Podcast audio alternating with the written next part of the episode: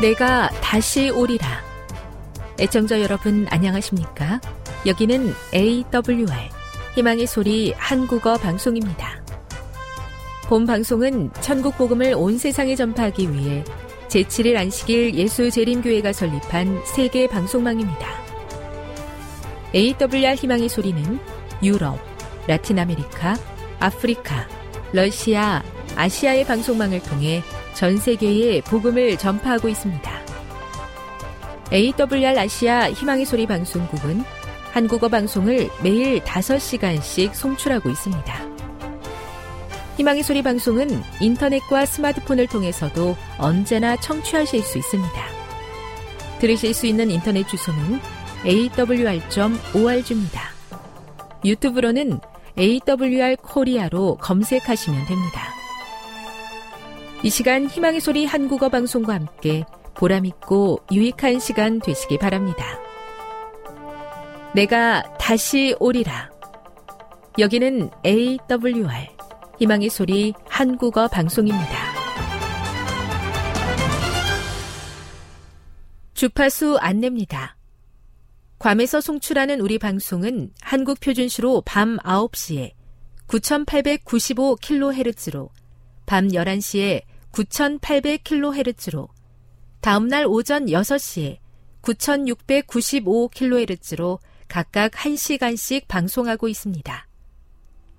우즈베키스탄에서 송출하는 우리 방송은 한국 표준시로 밤 10시에 15,670kHz로 타지키스탄에서는 밤 9시에 15,505kHz로 송출하고 있습니다.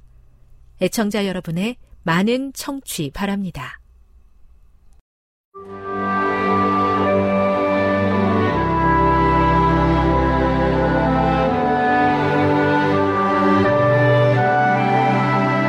읽어주는 교과 다섯째 날 10월 13일 목요일 조상들과 함께 누움 창세기 25장 8절, 사무에라 7장 12절, 열왕기상 2장 10절, 그리고 열왕기상 22장 40절을 읽어보라.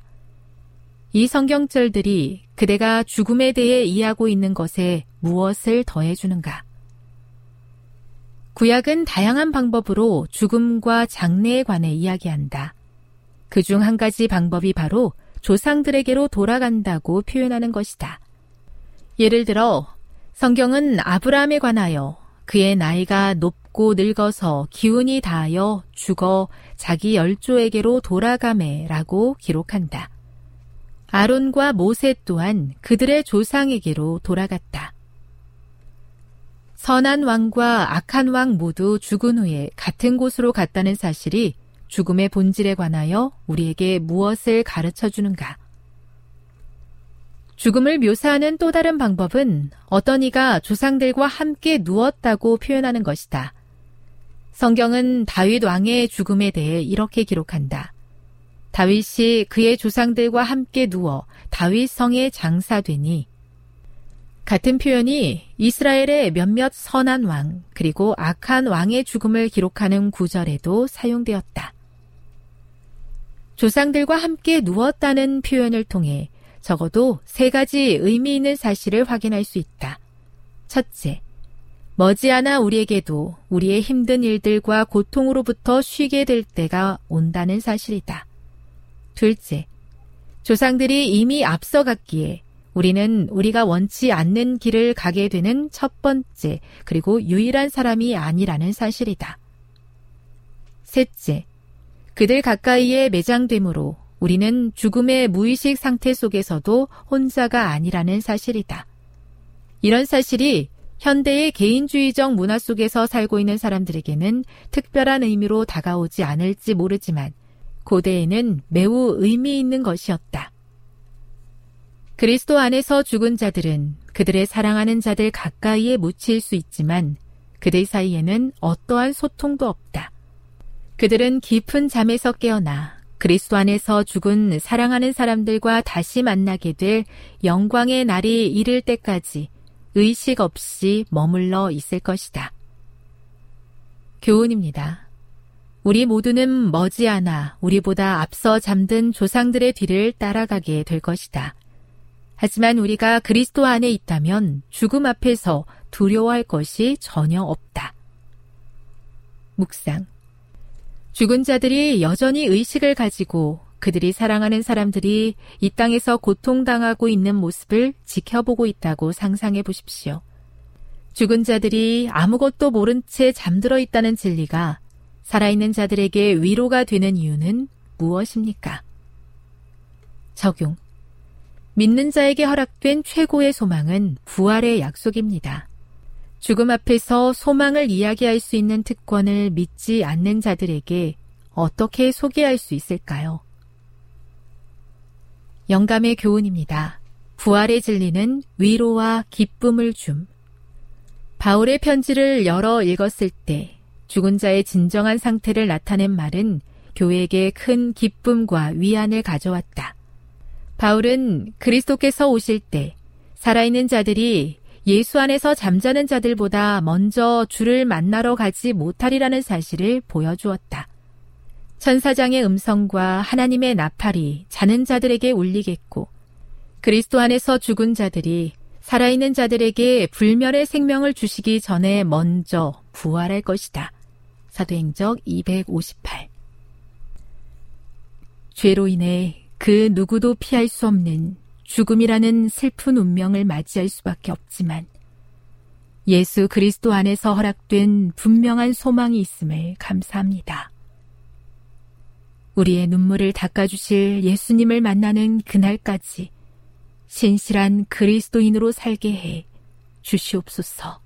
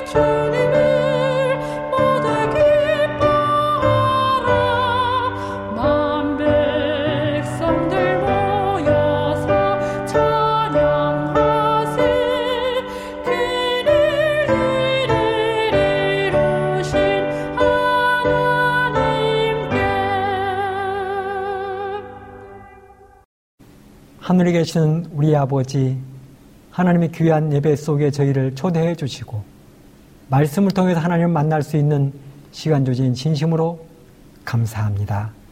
이 시간 저희를 찾아오시고 말씀해 주셔서 저희 마음 속에 깊은 감동과 은혜가 차고 넘칠 수 있도록 함께하여 주시옵기를 예수님의 이름으로 간절히 기도합니다. 아멘. 성도 여러분, 안녕하십니까? 하나님의 귀한 말씀 여호수아 1장 1절로 6절의 말씀을 함께 읽도록 하겠습니다. 여호와의 종 모세가 죽은 후에 여호와께서 모세의 시종 눈의 아들 여호수아에게 일러 가라사대 내 종 모세가 죽었으니 이제 너는 이 모든 백성으로 더불어 일어나 요단을 건너 내가 그들 곧 이스라엘 자손에 주는 땅으로 가라. 내가 모세에게 말한 바와 같이 무릇 너희 발바닥으로 밟는 곳을 내가 다 너에게 주었노니 곧 광야와 이 레바논에서부터 큰 하수 유브라데에 이르는 해쪽 속의 온 땅과 또 해지는 편 대해까지 너희 지경이 되리라. 너의 평생에 너를 능히 당할 자 없으리니 내가 모세와 함께 있던 것 같이 너와 함께 있을 것임이라. 내가 너를 떠나지 아니하며 버리지 아니하리니 마음을 강하게 하라 담대히 하라. 너는 이 백성으로 내가 그 조상에게 맹세하여 주리라 한 땅을 얻게 하리라. 이 땅에 많은 사람들이 하는 말 중에 하늘이 무너지는 것 같다. 이런 말이 있습니다. 이 말은 큰 일을 당해서 앞이 보이지 않는 어려움에 처할 때 사용하는 말이지요.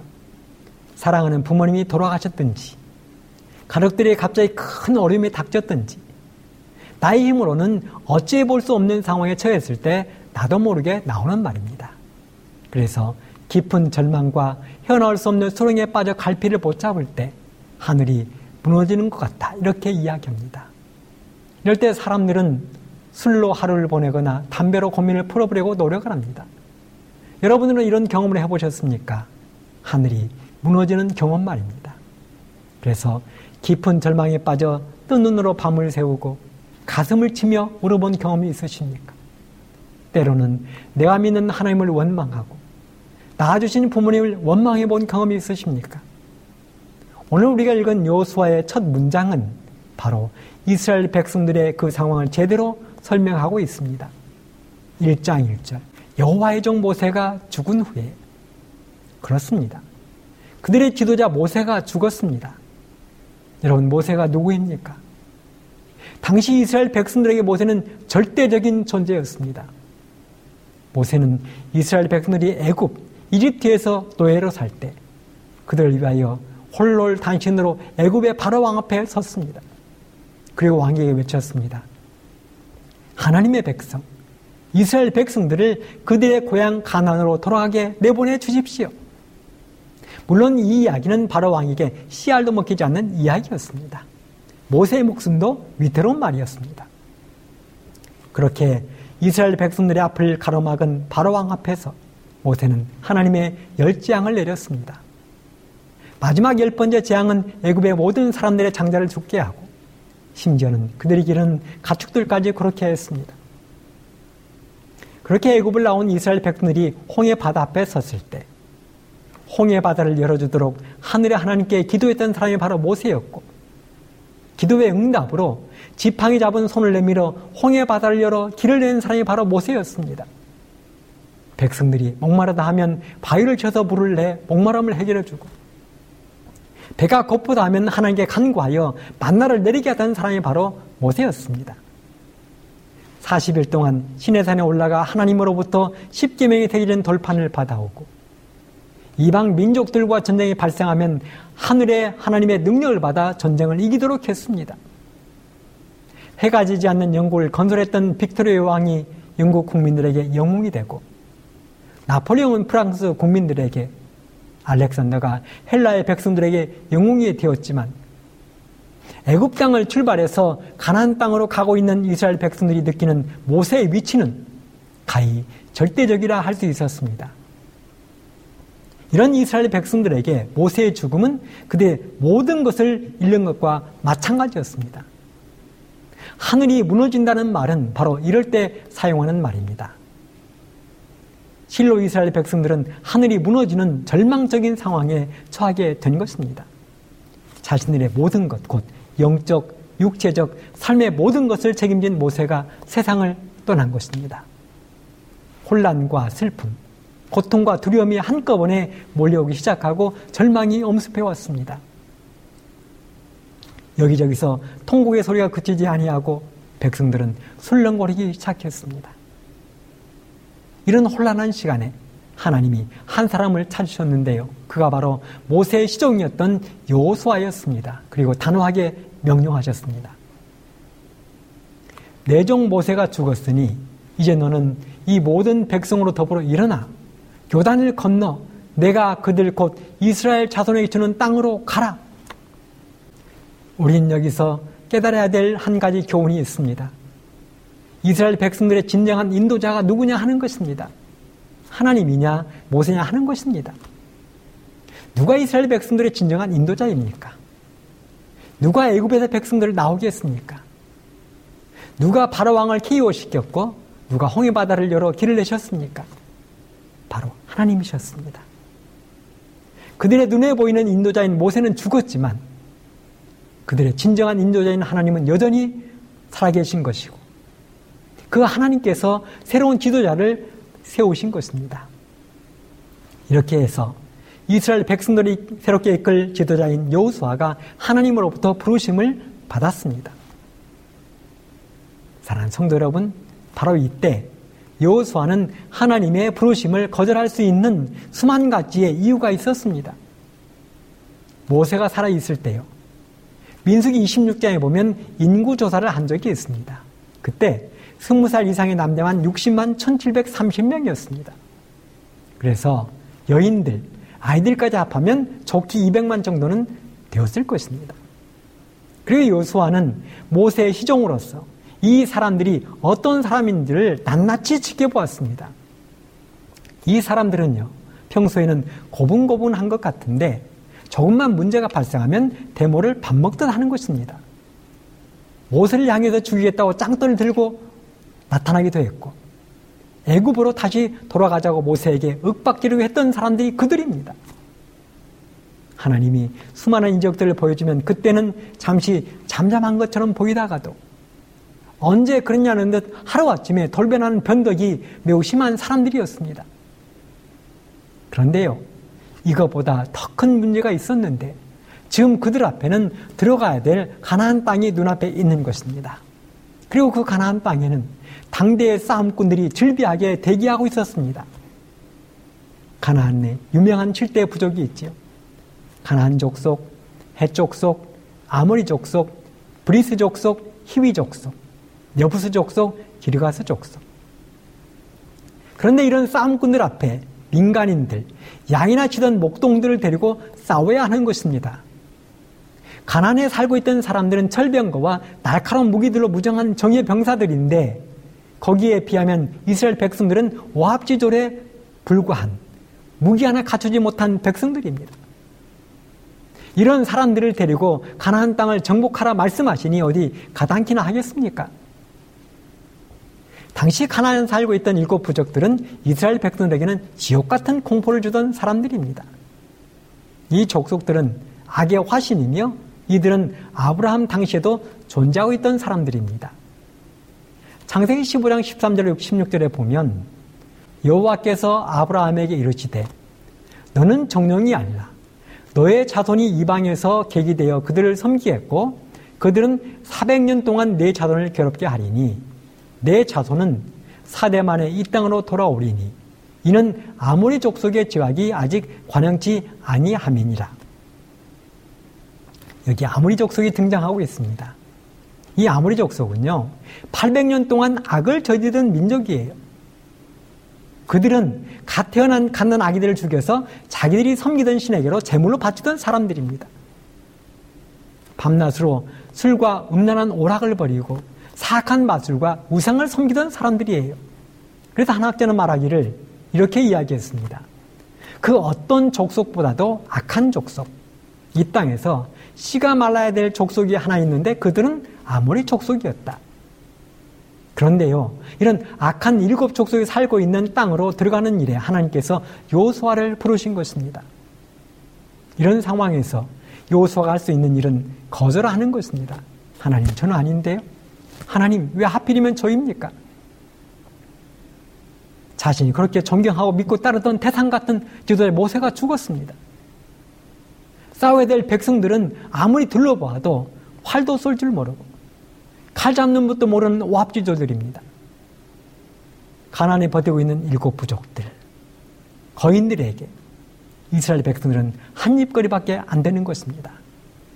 한마디로요, 안 되는 것입니다. 그냥 안 되는 것이 아니라 절대 안 되는 것입니다. 잔도 잔 나름이지 이것은 독이 잔뜩 든 독이 든 성배입니다. 근데 하나님이 말씀하십니다. 내종 모세가 죽었으니 이제 너는 이 모든 백성으로 더불어 일어나 요단을 건너 내가 그들 곧 이스라엘 자손에게 주는 땅으로 가라. 가나안 땅으로 가라는 것입니다. 백성들을 데리고 요단강을 건너가라는 것입니다. 요수아가 미처 생각하고 망설이고 미적거리고 공포심을 느끼기도 전에 하나님이 말씀하시는 것입니다. 백성들을 데리고 요단강을 건너라고 말씀하시는 것입니다. 그런데 그 하나님이 지금 요수에게 놀라운 약속을 한 가지 하고 계시는데요. 그 약속은 바로 내가 줄지도 모르는 땅이나 싸워서 얻을 땅이 아닌 내가 주는 가나안 땅으로 가라는 것입니다. 이 말은 하나님이 이미 가나안 땅을 다 준비해서 이스라엘 백성들의 이름으로 명의 변경을 해 놓았다는 것입니다. 계약이 완료되었다는 것입니다. 등기해 놓았다는 것입니다. 그러니 가서 주에서 살기만 하면 된다는 것입니다. 그렇습니다. 이미 정해진 것입니다. 정복은 기정사실입니다. 그냥 가서 살기만 하면 되는 것입니다. 쉽게 말해서 이런 것입니다. 어느 집에 자동차를 너무도 갖고 싶어 하는 아들이 있었습니다. 그런데 어느 날 아버지가 마당에서 아들을 부르시는 것이에요. 나가 보았더니 마당에 자동차 한 대가 서 있는 것입니다. 새 자동차입니다. 그러면서 타보라는 것입니다. 지금부터 이 자동차는 너의 것이라는 것입니다. 모든 자동차 대금은, 보험은 아버지가 지불했으니 너는 타기만 하면 된다는 것입니다. 여러분 이럴 때 아들은 어떻게 하면 되겠습니까? 그렇습니다. 감사합니다 하고 열쇠를 받아서 타면 그만입니다. 이유가 필요하지 않습니다. 없습니다. 그냥 감사한 마음으로 타면 되는 것입니다. 그런데 거기서 아버지 공짜는 싫어요. 내가 돈 벌어서 살래요. 이러면 어떻게 되겠습니까? 이스라엘 백성들도 마찬가지입니다. 마치 아버지가 아들에게 새 자동차를 준비해 주신 준 것처럼 하나님께서 이스라엘 백들을 위해서 가나안 땅을 준비해 주신 것입니다. 그리고 그 땅으로 들어가라는 것입니다. 그러면서 그 땅이 어디서 어디까지인지도 친절하게 설명해 주셨습니다.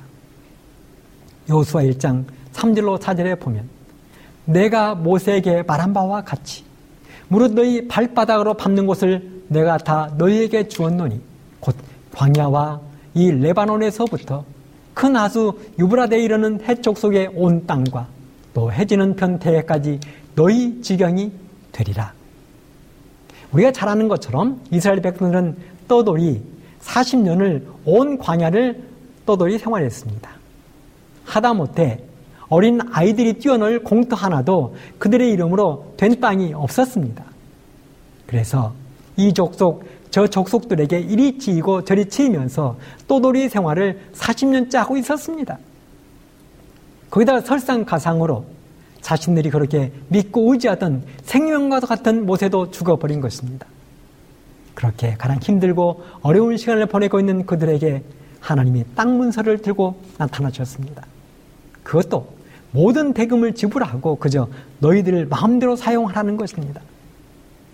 마치 아버지가 아들에게 번쩍거리는 자동차를 선물하고 키를 건네는 것처럼 하나님께서 그렇게 오신 것입니다. 그 순간 그들은 그저 하나님 감사합니다 하고 받기만 하면 되는 것입니다. 여호수아서에는 기업이라는 말이 60번 등장합니다. 기업이라는 말로 도배했습니다. 여러분 기업이 무엇입니까? 국어 사전에 보면 대대로 계승되는 사업과 재산 이렇게 기록을 했습니다. 그런데 이 기업, 즉 유산을 차지하라는 말이 요수어서에는 다섯 번 또 등장했어요. 유산을 차지하라. 기업을 차지하라. 그렇습니다. 하나님이 이스라엘 너희들을 위하여 유산을 준비해 두었으니 차지하라는 것입니다. 사랑하는 성도 여러분, 그런데 그 하나님께서 우리들을 위해서도 기업을, 유산을 준비하셨습니다. 에베소서 1장 3절 말씀입니다.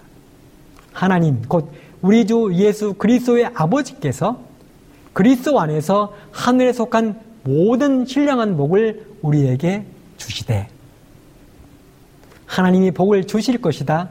복을 주실지도 모른다. 언젠가는 주실 것이다가 아닌 하나님께서 이미 우리들에게 복을 주셨다는 것입니다. 이미 명의 변경을 우리 이름으로 해놓으시고 이제는 우리들이 그 땅에 들어가 우리 마음대로 사용하면 된다는 것입니다. 얼마나 놀라운 하나님의 약속입니까?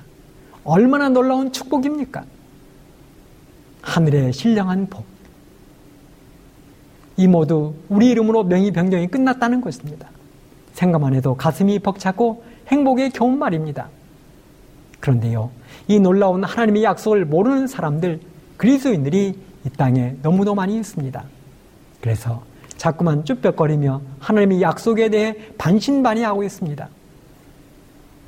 그래서 우리는 우리의 생각을 바꿀 필요가 있습니다. 고린도후서 5장 17절에 보면 그런적 누구든지 그리스도 안에 있으면 새로운 피조물이라 이전 것은 지나갔으니 보라 새 것이 되었도다. 이스라엘 백성들이 가나안에 들어가서 싸울 때요. 승리를 얻기 위해서 싸운 것이 아닙니다. 이스라엘 백성들은 이미 승리한 상태에서 싸우는 것입니다. 광야 40년의 생활은 승리하기 위해서 부단히 노력해야 됐지만 가난에서는 확정된 싸움입니다. 광야에서는 구원을 의심하면서 불평도 하고 불망도 가졌지만 가난에서는 그럴 필요가 없었습니다. 그런 것처럼 우리가 예수님을 알기 전에는 긴가민가 했지만 예수님을 알고 예수님을 믿고 예수님 안에서 새롭게 태어난 순간 우리는 하나님의 가족입니다. 요한복음 1장 12절에 보면 용접하는 자, 곧 그 이름을 믿는 자들에게는 하나님의 자녀가 되는 권세를 주셨으니라고 했습니다. 그렇습니다. 우리가 하나님의 자녀가 되었으면 이제는 하늘 가족의 복을 누리면 되는 것입니다. 그리고 여기 더욱 놀라운 약속이 한 가지 더 있습니다.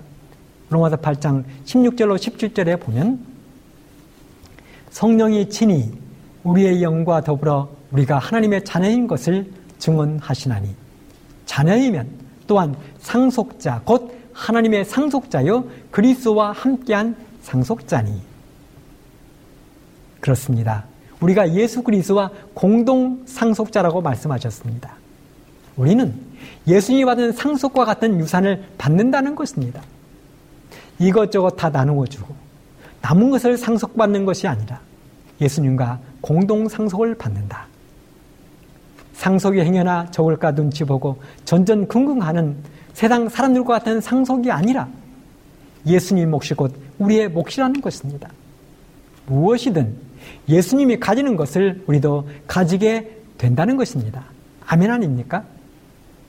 그런데요, 왜 우리들은 소화 불량에 걸린 강아지처럼 비실비실 세상을 살아가고 있습니까?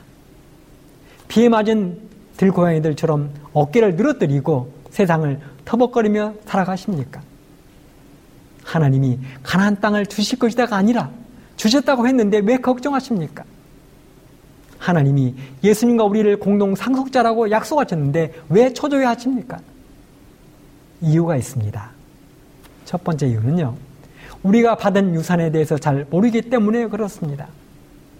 이스라엘 백성들은 이미 승리해 놓은 싸움을 싸우는데 아직도 이것을 모르고 있습니다. 하나님이 이미 가나안 땅을 정복해 놓으셨는데 이것을 아무도 알려주지 않았습니다.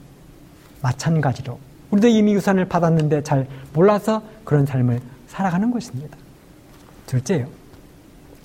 우리가 이미 받은 유산에 대해서 믿지 못하고 있는 것입니다. 만일 이스라엘 백성들이 일찍이 하나님의 약속을 믿었더라면 40년 광야 생활은 없었습니다. 그런데 하나님의 약속을 의심하고 믿지 못했기 때문에 그들은 40년 동안 그 고생을 한 것입니다. 그 하나님이 요수아에게 말씀하셨습니다. 모든 백성으로 더불어 요단을 건너 내가 이스라엘 자손에게 주는 땅으로 가라. 그리하면 내가 모세에게 말한 것처럼 너희 발바닥으로 밟는 모든 것을 너에게 주었노니. 주었노니. 그렇습니다. 이스라엘 백성들이 아직 요단강을 건너가기도 전에 하나님은 말씀하셨습니다. 네가 발바닥으로 밟는 모든 것을 내가 너희에게 주었노니. 이미 우리들을 위하여 말뚝도 다 박아 놓으시고 가서 걸어 다니며 확인만 하라는 것입니다. 바로 그 하나님이 오늘 우리들에게도 하늘 가난을 그렇게 약속하셨습니다. 내가 하늘 가난에 맨션을 너희들을 위해서 기업으로 유산으로 이미 준비해 놓았다. 하늘나라, 천국동, 777동, 77호 맨션 아파트에 예수님의 이름표와 너의 이름표를 나란히 붙여 놓았다. 왜요? 예수님과 우리는 공동 상속자니까요. 그러니 이제 와서 너의 손으로 방문을 열고 들어가 살기만 해라. 아무것도 가져올 필요 없다. 그저 와서 문을 열고 들어가 살기만 하면 된다고 말씀하셨습니다. 우리의 하나님의 약속입니다. 예수님의 약속입니다. 이스라엘 백성들에게 모든 것을 주신 하나님께서 우리에게 모든 걸 주겠다고 약속하셨습니다. 우리 그 믿음으로 어깨 펴고 삽시다. 힘차게 삽시다. 당당하게 삽시다. 이스라엘 백성들에게 가나안 땅을 주신 하나님은 우리에게 새하늘과 새 땅을 주십니다. 그 하나님께 감사하는 삶을 날마다 살게 되기를 간절히 바라면서 오늘 말씀을 마치겠습니다. 감사합니다.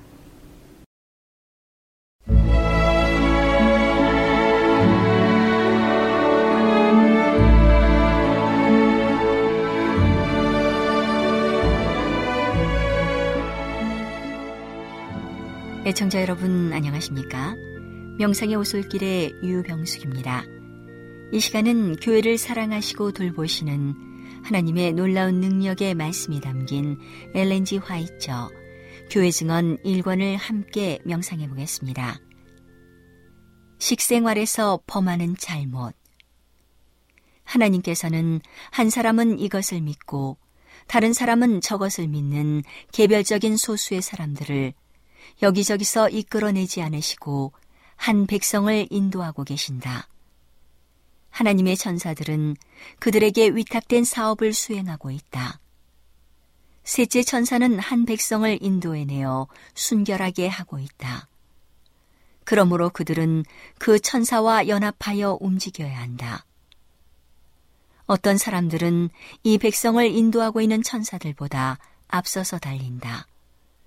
그러나 그들은 매 걸음을 뒤돌아보고 인도하는 천사들보다 더 빨리 가지 말고 겸손하게 따라가야 한다.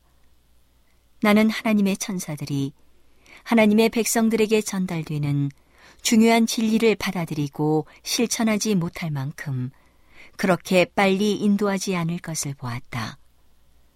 그러나 초조한 마음을 가진 어떤 사람들은 맡겨진 일을 절반도 채 못한다. 천사들이 인도할 때 그들은 무엇인가 새로운 것에 급히 착수하고 하나님의 지도를 받지 않고 달려간다.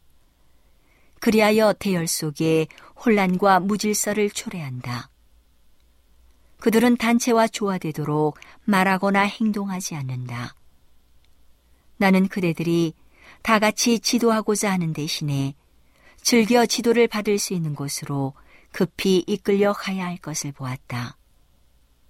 그렇지 아니하면 사탄은 그대들을 그의 길로 들어서게 할 것이다. 어떤 사람들은 그대들의 고정된 이론을 보고 그것을 겸손의 증거라고 생각한다. 그들은 기만당하고 있다. 그대들은 다 같이 회개해야 할 일을 하고 있다. A 형제여, 그대는 본성적으로 융통성이 없고 탐욕적이다. 그대는 박하와 회양의 11조는 드리지만 그보다 더 중요한 문제는 등한히 한다.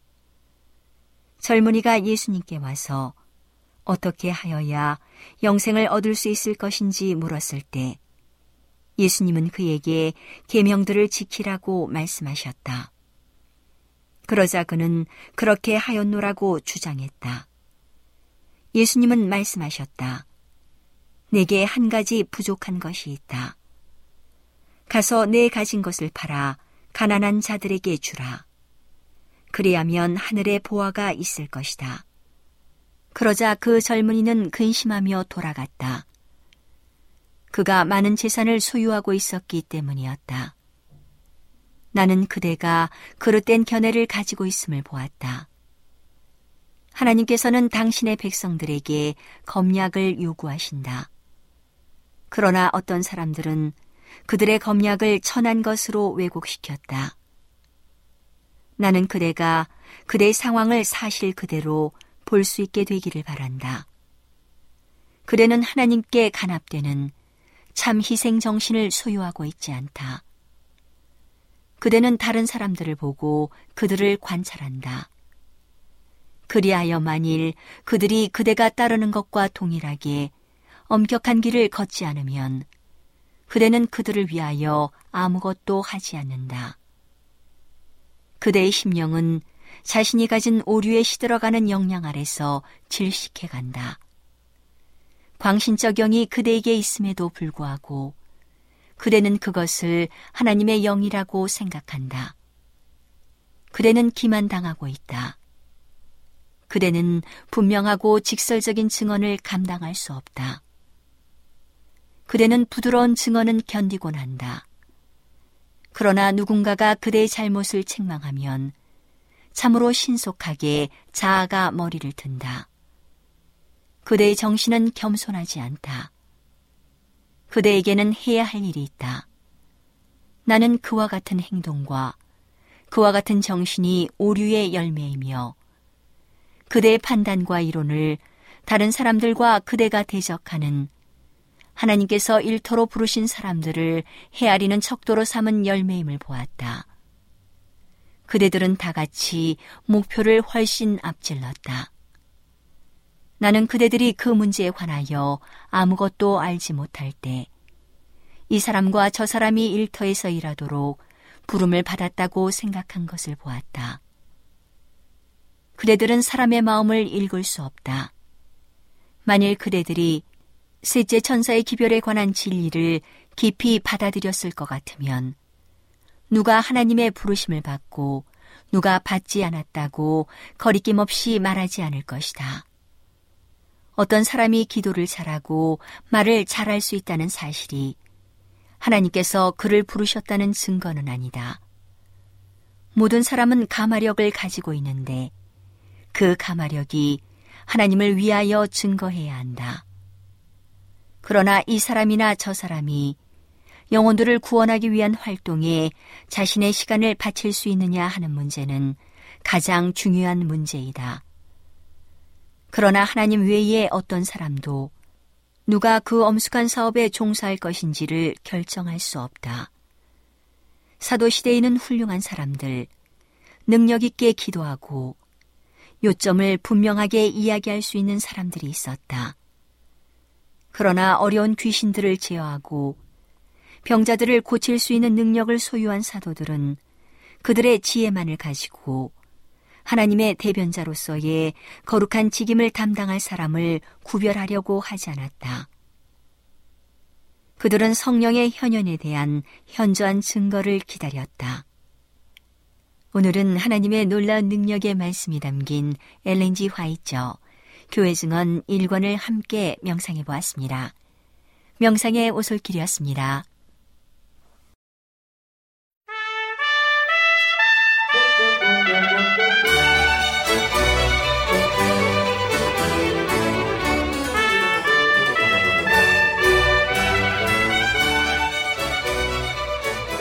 여러분 안녕하십니까 걸어서 성경 속으로 시간입니다 오늘도 이상락 목사님과 함께 성경 속으로 출발해 보도록 하겠습니다. 목사님 안녕하세요. 안녕하세요. 목사님을 모시고 오늘 또 이 프로그램을 진행하게 되어서 행복하게 생각합니다. 감사합니다. 네. 오늘 목사님 이제 예루살렘을 향하여 이런 제목의 말씀을 저에게 주셨는데요. 예. 어떤 내용인지 기대가 됩니다. 출발해 주시도록 하겠습니다. 예. 이제 긴 여정에서 예루살렘을 향해서 이제 막 그 올라가는 그런 시간이 되었습니다. 그날따라 하늘은 물로 말끔히 씻은 듯이 아주 청명했습니다. 구름은 저만치 물러나 멀리 있었고 버스는 아주 행하게 뚫린 길을 따라서 예루살렘으로 아, 줄기차게 달렸습니다. 예루살렘으로 가는 길은 참으로 멀고 또 참 멀었습니다. 사해 북쪽 사해가 끝나는 지점에서 왼쪽으로 이렇게 꺾어 꺾어 돌아 서쪽으로 방향을 잡았습니다. 예, 거기서부터는 완만한 오르막길이었습니다. 저 멀리 오른편에 구름을 머리에 얹은 아, 여리고가 눈에 들어왔습니다. 한없이 평화로워 보였습니다. 계속 올라가는 중에 한편으로 왼편으로는 아, 여기저기 마른 골짜기 와디가 보이고 예수님께서 걸어가셨던 길들이 눈길을 아, 잡았습니다.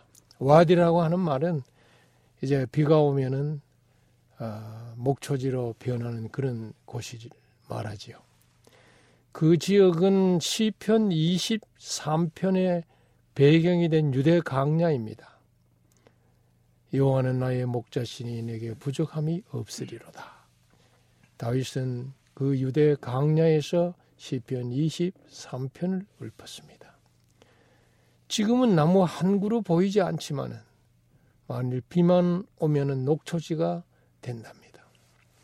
예수님께서 나사로를 부활시킨 그 배단위를 지날 때에 마리아와 마르다의 사건이 스쳐 지나갔습니다.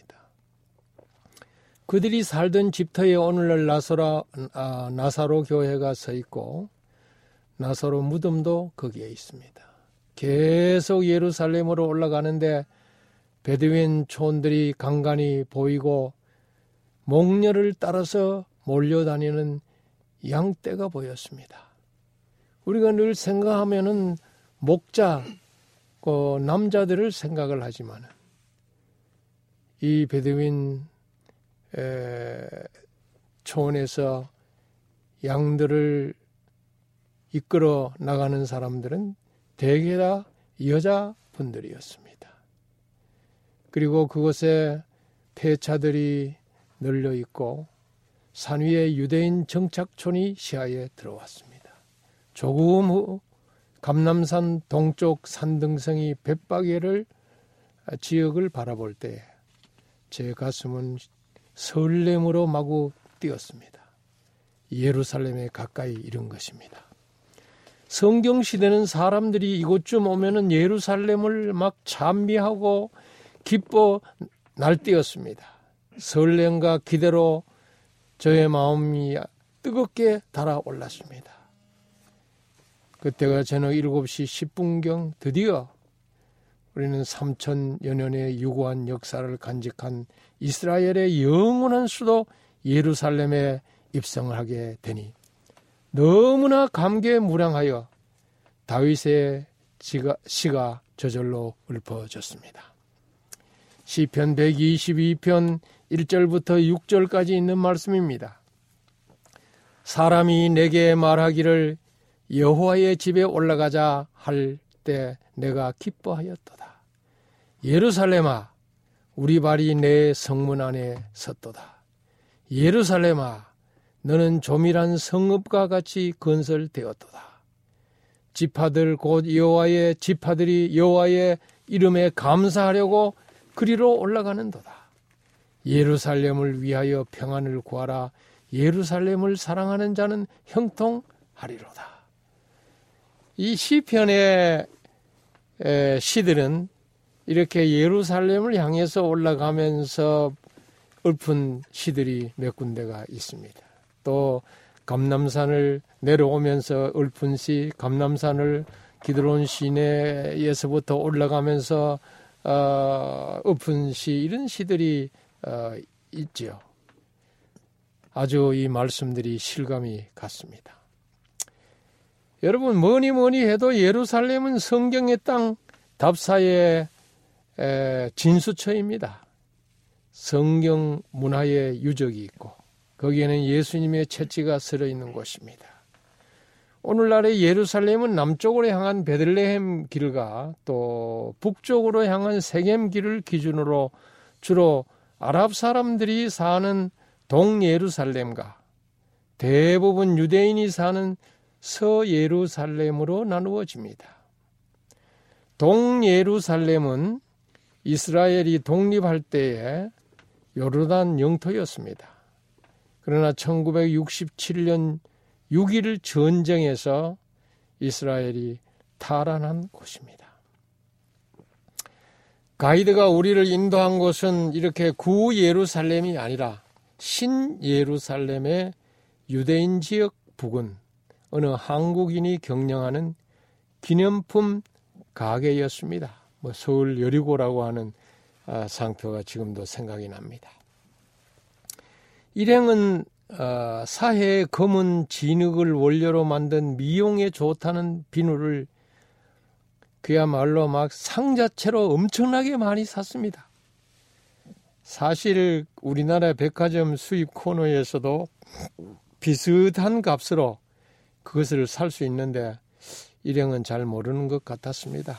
어, 이스라엘에서 사면은 여행하는데 참 그 짐이 되고 이렇게 되는데도 불구하고 거기에서 아주 어, 정말 제가 볼 때는 많이 샀어요. 아무튼 이와 같은 싹스리식 쇼핑은 딴 나라 여행자들에게 없는 관행으로 선물에 대한 강박관념 때문에 일어나는 현상이죠. 요즘 뭐 중국 사람들이 한국에 오면 이렇게 싹스리식 쇼핑을 한다 그러죠. 저는 뭐 별 관심이 없어서 그 시간에 이스라엘에 관한 책을 한 권 훑어 보았습니다. 예루살렘 말케이 36에 있는 아주 고즈넉한 콩고르드 호텔에 투숙하게 되었습니다. 그곳은 정말 아름답고 조용하고 참 좋은 곳이어서 숙식이 모두 만족스러웠습니다. 이스라엘의 호텔들은 대부분이 다 유대 랍비들의 감독 아래 운영되고 있습니다. 따라서 유대 음식법에 따라서 준비된 정결한 음식만 아, 먹을 수가 있습니다. 이것은 그 레위기 11장에 기록이 되어 있죠. 뭐 돼지고기가 나오지 않고 어, 고기가 나온다 할지라도 소고기, 닭고기, 또 생선은 비늘 있는 이런 생선 이런 것들을 아주 철저하게 에, 가려서 아주 정결한 음식으로 장만해 줍니다. 예루살렘에 어둠이 내렸습니다. 밤에 몇 목사님들과 함께 예루살렘 거리를 좀 나가서 어, 누비면서 이곳저곳 어, 기울이면서 구경을 좀 했습니다. 그러다가 중육 중류층 사람들이 그 이용하는 마트에 한번 들려봤습니다. 몇 분이 이스라엘의 상징인 메노라에 관심이 있었습니다.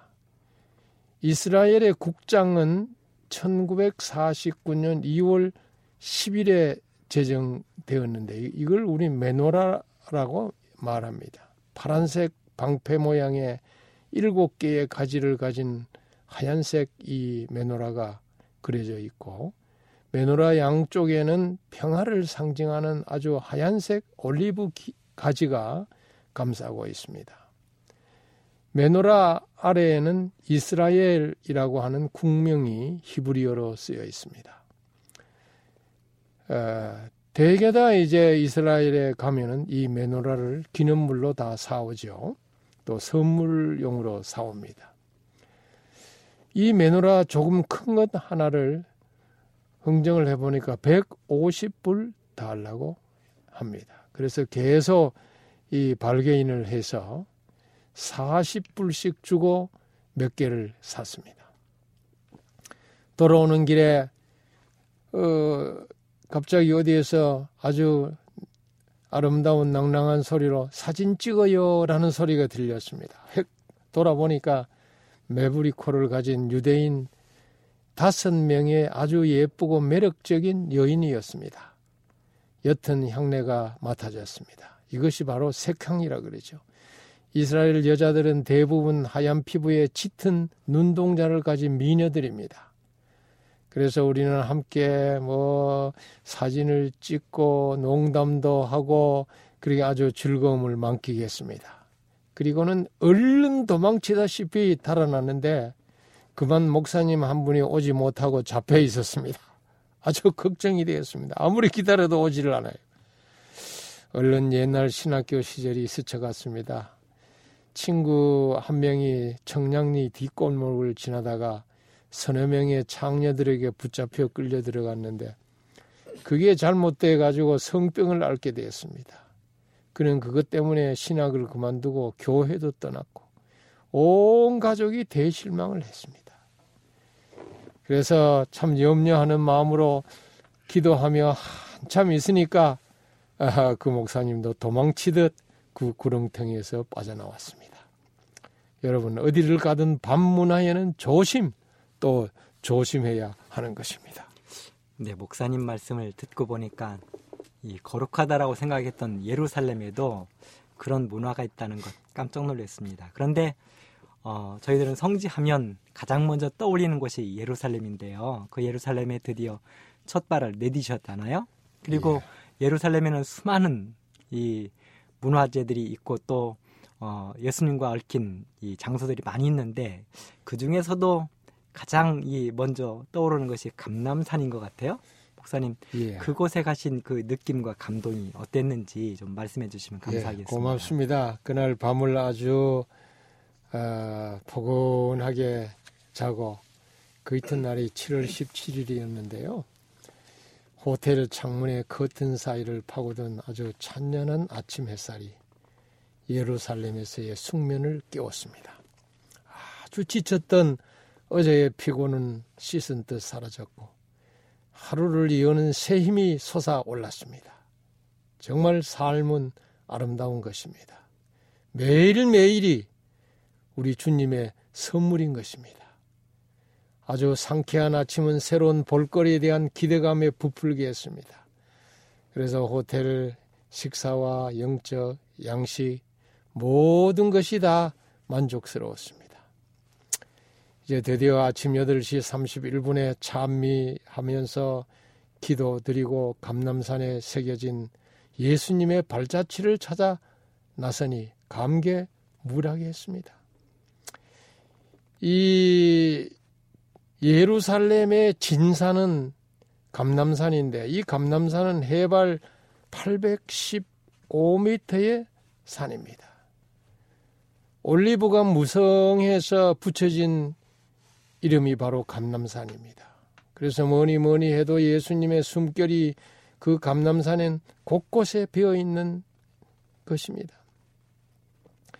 기드론 골짜기를 건너 동편에 남북으로 길게 뻗어 있는 것이 감남산입니다. 예수님이 이곳에 자주 가셨고 그곳에서 제자들과 함께 기도를 드리고 또 그것을 어, 방문하고 그렇게 했습니다.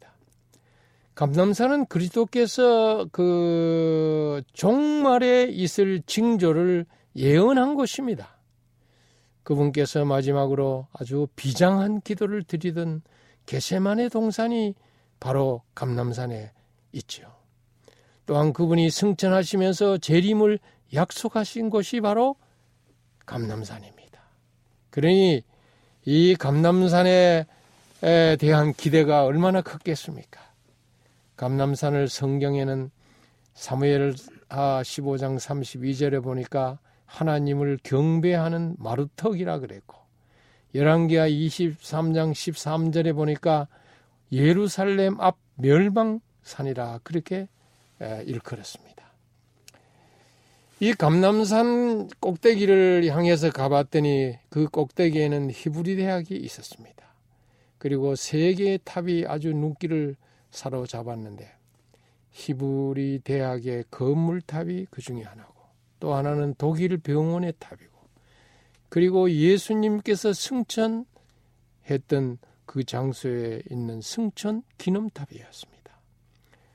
이제 버스가 히브리 대학 정문 앞을 지나면 전망대가 곧 나옵니다.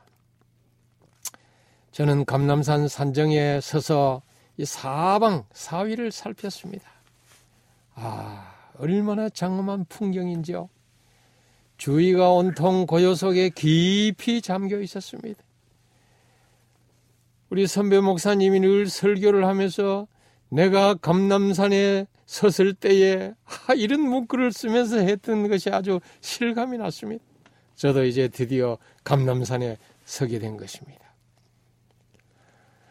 바람을 타고 올라온 사해의 짙은 향기가 코끝을 간지렸습니다. 마음이 희열로 충만해지기 시작하더니 경간에 압도당한 나는 점점 작아졌습니다. 동쪽 저 멀리 사해가 보이고 그 건너 모압 고원 지대가 한눈에 내려다 보였습니다. 비록 기암 절경은 안 보여도 낮은 구름이 구릉이 굽이치는 평화로운 정경이 아주 가관이었습니다. 남쪽으로 뻗어나간 지역을 따라서 저 멀리 헤브론이 있고 북쪽은 세겜이 있고요. 그리고 서쪽에는 지중해 쪽입니다.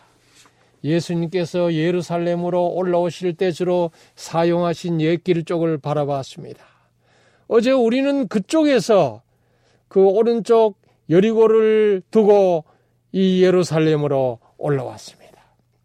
예수님이 예루살렘에 입성하실 때는 대개 감남산 동쪽에 있는 베다니 마을과 벳바기를 거쳐 오신 것입니다. 가슴 벅찬 감격으로 예수님의 채취에 젖는 뜻 베다니 쪽에서 불어오는 바람을 한없이 들이마셨습니다. 고얀 정막 속에 수천 년간 잠자던 그쪽의 유족들이 훌리듯 나를 끌어당겼습니다. 아, 마음이 아주 어, 뛰고 그 감격이 벅찼습니다.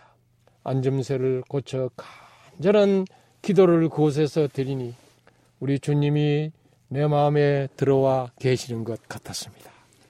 이제 아, 시간이 다 됐네요. 이제 다음 시간에 또 계속하도록 하겠습니다. 네, 감사합니다, 목사님. 예.